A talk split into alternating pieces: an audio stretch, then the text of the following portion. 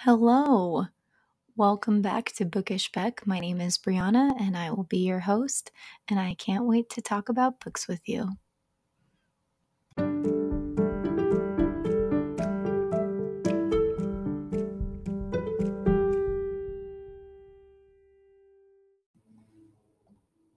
Okay, so on this episode, I'm going to be talking about the spring book recommendations that I have for you. Spring has sprung. I don't know if you guys really enjoy spring, but I really love spring. And um, it's just like a great time where everything is blossoming. I don't have allergies, but I know if some of you have allergies, you probably hate spring. But listen, when it's like rainy but sunny outside and there's a rainbow, you want to read something that's like fresh, something that's fruity, um, just like, you know, all the floral things. I've, that really takes me to springtime when I'm reading. So um, I can't wait to go over this book list with you and this recommendation list, because I do have some classics. I have some good spring books. And then, of course, I have to throw in a few, you know, like dark books, a few thrillers, a few that have murder. So I can't wait.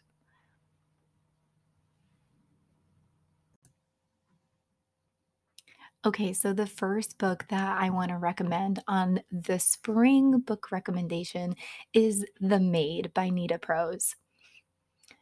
Molly is our main character, and she is so quirky, so fun, but she really struggles with social skills. And as much as she has like wonderful, wonderful, like impeccable uh, intentions, like the purest of hearts, right?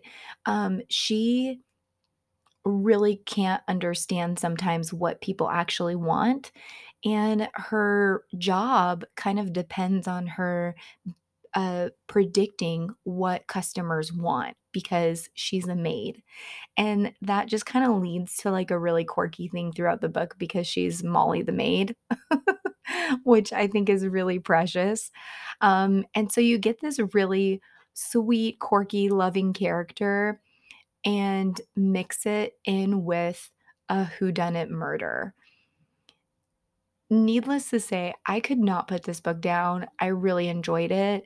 I think that what really got me about this book was Molly's character. She just really makes the whole book.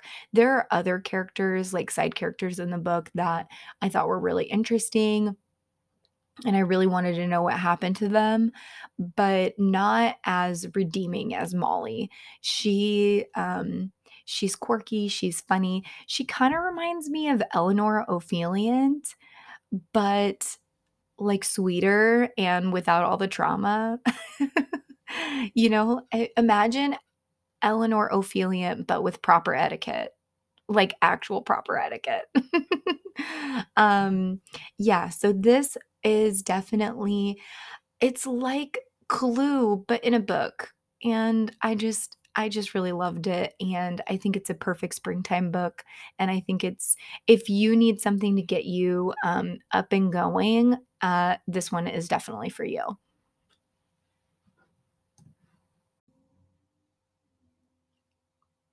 Okay, so the next book on my spring book recommendation list is going to be a poetry book, which I haven't recommended a poetry book before because I don't actually read poetry very often, but I think that springtime is a wonderful time to visit poetry.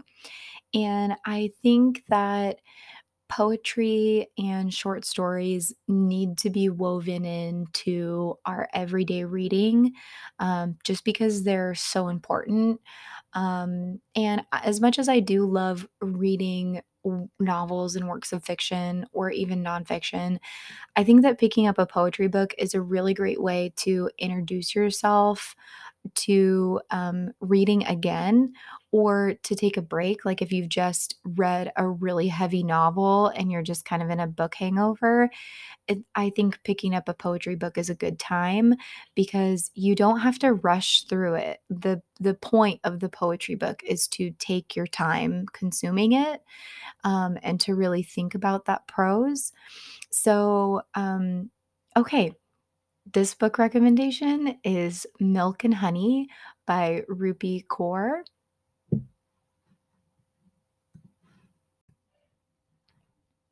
Milk and Honey by Rupi Kaur is a very popular poetry book. It's probably been on the number one like New York Times bestseller for poetry for a really long time. Um, Rupi Kaur is actually a really renowned poet. She's a modern poet. Um, apparently there's controversy involved with her, but I have no idea on that information, so I'm not going to speak on it. But I loved Milk and Honey, and um, it's definitely remained one of my favorites. She has additional works of poetry books, but Milk and Honey kind of remains my favorite. I actually have um, a bee tattoo on my arm, and the cover of Milk and Honey is so beautiful, and it has two bees on it. So I can't, I can't steer away from this particular book, well, or poetry book. So there are quite a few um, pieces of poems in this collection that cover, you know, womanhood, femininity, uh, violence, abuse, love, loss. Like it's all here. It's, it's all there. Um, I still think about certain poems that she has, and um, I've reminisced over them over time. So I think that they, sometimes it changes meaning, but particularly this book was written um, when she was in her young twenties. And I think that it did bring up quite a bit of what I experienced as a young woman.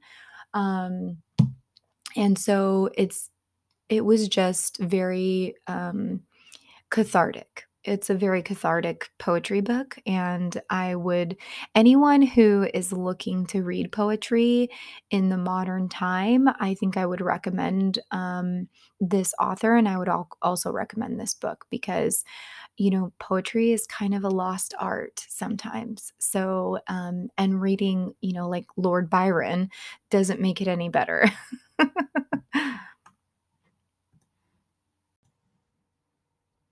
I'm going to follow that poetry book up with a really amazing classic by Ernest Hemingway. I am of the mindset that you have to read Ernest Hemingway in the spring because sometimes his themes can get a little bit dreary. And when you read Ernest Hemingway in the fall, it just gets a little too dark. You know, it's it seems like it's hopeless. And so I really love reading Ernest Hemingway only exclusively in the springtime because suddenly there's a little bit of hope. So this book is The Old Man and the Sea. Some of you might have read this book um, in a high school literature class or a college lit class. It used to be very popular to put on book lists, but um, in like my time in high school, this was like really far out of the way. Like no one wanted to read this book. Um, but I read it on my own actually. And it's, it's really good. Definitely the themes of, you know, kind of man versus nature, um, more themes of being young, being versus being old, Uh, exploring what it means to be a human, like what's the human condition. And I just thought that this book for, for how long it was, it's, I think it's like a hundred pages, maybe one hundred fifty. And it just packs a punch. It really does. And it takes you on this beautiful ride of what it's like to be on the ocean or what it's like to be a fisherman. And, um, yeah, I highly recommend it for spring. I'm definitely going to be visiting some other Ernest Hemingway books on my personal uh, T B R for springtime. I am absolutely so excited to read some more of his works. And if you are a fan of Ernest Hemingway, please D M me and let's have a conversation about it. My next book recommendation is going to be another classic, and it is short, and um, it gives me warm and fuzzy feelings. However, it is not a warm and fuzzy book. It is Breakfast at Tiffany's by Truman Capote. Breakfast at Tiffany's is set in New York in the nineteen forties, um, and it's main character, Holly Golightly, is so kind of like spunky. She gives a lot of um, Twiggy vibes or like scrappy vibes, but she's tiny and beautiful. And um, it seems like every man who encounters her is in love with her in some way because she's kind of quirky, but also very beautiful. And um, she's a little bit lost. Yeah, she's a little bit lost. But if you have seen the movie, I will tell you the book and the movie are very different. There are some things about the book that resemble the movie, but they are not really the same. So go into it um, with a completely open mind and try not to envision Audrey Hepburn. I know that's hard, but just do your best. Um, I think that Breakfast at Tiffany's, uh, whether it's the movie or the book, are both really fascinating stories, but I take them as like different stories. Like Breakfast at Tiffany's, the movie, and Breakfast at Tiffany's, the book, are two different things. So, and I don't know if everyone who's read the book would say that about the movie, but that's just how I feel. Um, you know, Holly Golightly is essentially pursued by gangsters, very wealthy men. She kind of gives off this portrayal of maybe being a call girl, um, but that's up for debate. And then you kind of realize, like, maybe, maybe she's not really like a call girl, but maybe she's just an escort. I don't know. It's all very vague.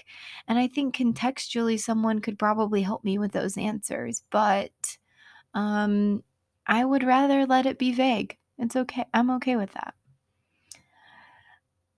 And that, my friends, is my last class- classic. I promise. I won't recommend any more classics for spring.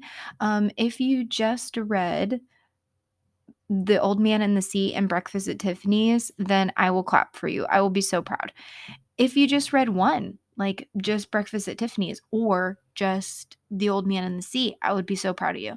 So hopefully you squeeze in a classic this spring because both of those are really great for springtime. Um, and let me know how it goes. Okay, the last book that I'm going to recommend is a nonfiction book, and it's one that me and a lot of my friend group has already read, um, and everybody is wildly enchanted by this particular author because not only is she a really cool and has really awesome hobbies, she is a phenomenal writer, and that is Thirst, two thousand six hundred Miles to Home by Heather Anish Anderson. Um, this is a story about a woman who attempts the fastest known time on the P C T or the Pacific Crest Trail um, from Mexico to Canada up the West Coast. Um, and if you're in the United States or you are familiar with the topography of the United States, that is a beast. That's a beast of a goal.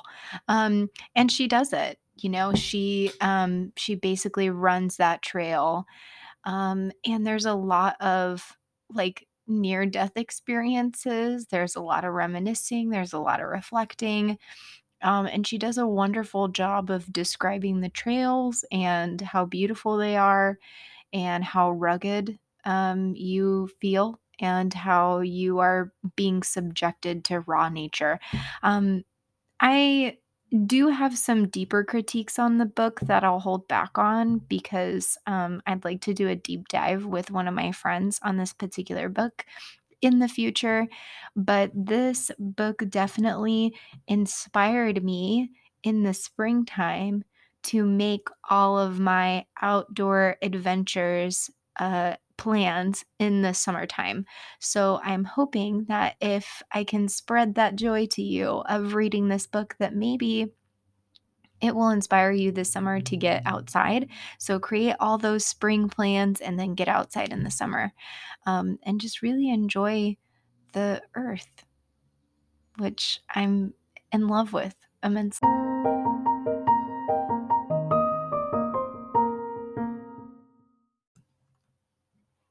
Okay, so the next couple books I want to talk about are technically not my recommendations. They're just books that I'm really excited to talk about and that I'm more than likely going to read this spring. Um, one of them is The Sea of Tranquility by Emily Saint John Mandel. And um, I really do want to talk about one of her characters is Edwin Saint Andrew. Uh, coincidence? No, I think not. I cannot wait to draw parallels between Edwin and Emily's life. We'll see if I'm right or not. Maybe, maybe not. I don't know. But essentially, this book jumps back and forth between time periods. And it's uh, one time period is in nineteen twelve, and the other time period is two centuries later on a moon colony, where people are not living on Earth anymore. They are living on the moon. And I got really interested by this concept of living on the moon. And I actually like pride myself on knowing geography. Um, and I get really excited about geography. And I immediately knew Sea of Tranquility. I've never heard of that sea. What is that? And so I Googled it. And you guys, it's a basin on the moon. How cool is that? Like, I was just really, really excited because then it opened up a whole new portion of geography for me, that there's geography of the moon. Anyway, um, I'm just really excited about that. I was excited that I learned about that, and I'm re- I think I'm really gonna enjoy this book. So um, I I've already purchased it, and so I can't wait to start it. Um, nonetheless, okay. The second book that I really want to talk about is kind of a series that I was introduced to, and it's because the second book came out recently. Um, and that is The Candy House. This is by Jennifer Egan. And I don't know what the first book is, but I need to figure it out because I recently stumbled upon The Candy House and I was really enraptured with the synopsis. Essentially, the synopsis of this book is a young uh, tech company comes up with a way to externalize your memory. And then people fight over the memories. Basically, you can weaponize the, the memory. And now it becomes this concept of the candy house, right? So like you can buy people's memories, you can exploit their desires, um, you can use memories as weapons against people, essentially. And it's kind of called this, you know, the candy house. Anyway, I'm really fascinated by this because it's also kind of tied to technology, social media, gaming, you know, alternate worlds. And I don't know if anybody read Ready Player One, but that was a really good book. It was a really good book. And this is giving me Ready Player One vibes. So I'm here for it. I am not here for Ready Player Two. I'm not I'm not there for that book. I didn't really love it. I felt sad for it. And so maybe this book is going to redeem itself in that like sci-fi kind of tech fantasy for me. We'll see. We'll we'll see what happens. But nonetheless, I'm really excited for those two books this spring, and I'm hoping to find more. So let me know if you have any suggestions or if you have a book that you're really passionate about, because I'd love to hear about it. That's pretty much it for my springtime book recommendation, and I'd love to hear any feedback that anyone has in particular about the books that they've been reading or the the book recommendation list. I'm curious if anyone will really read the poetry book. So if you haven't read Milk and Honey and you do end up picking it up, I um I would love to hear what you think. Milk and Honey is fairly popular, so I imagine that at some point you've probably ran across one of her poems, um, whether it was captured on social media or something like that.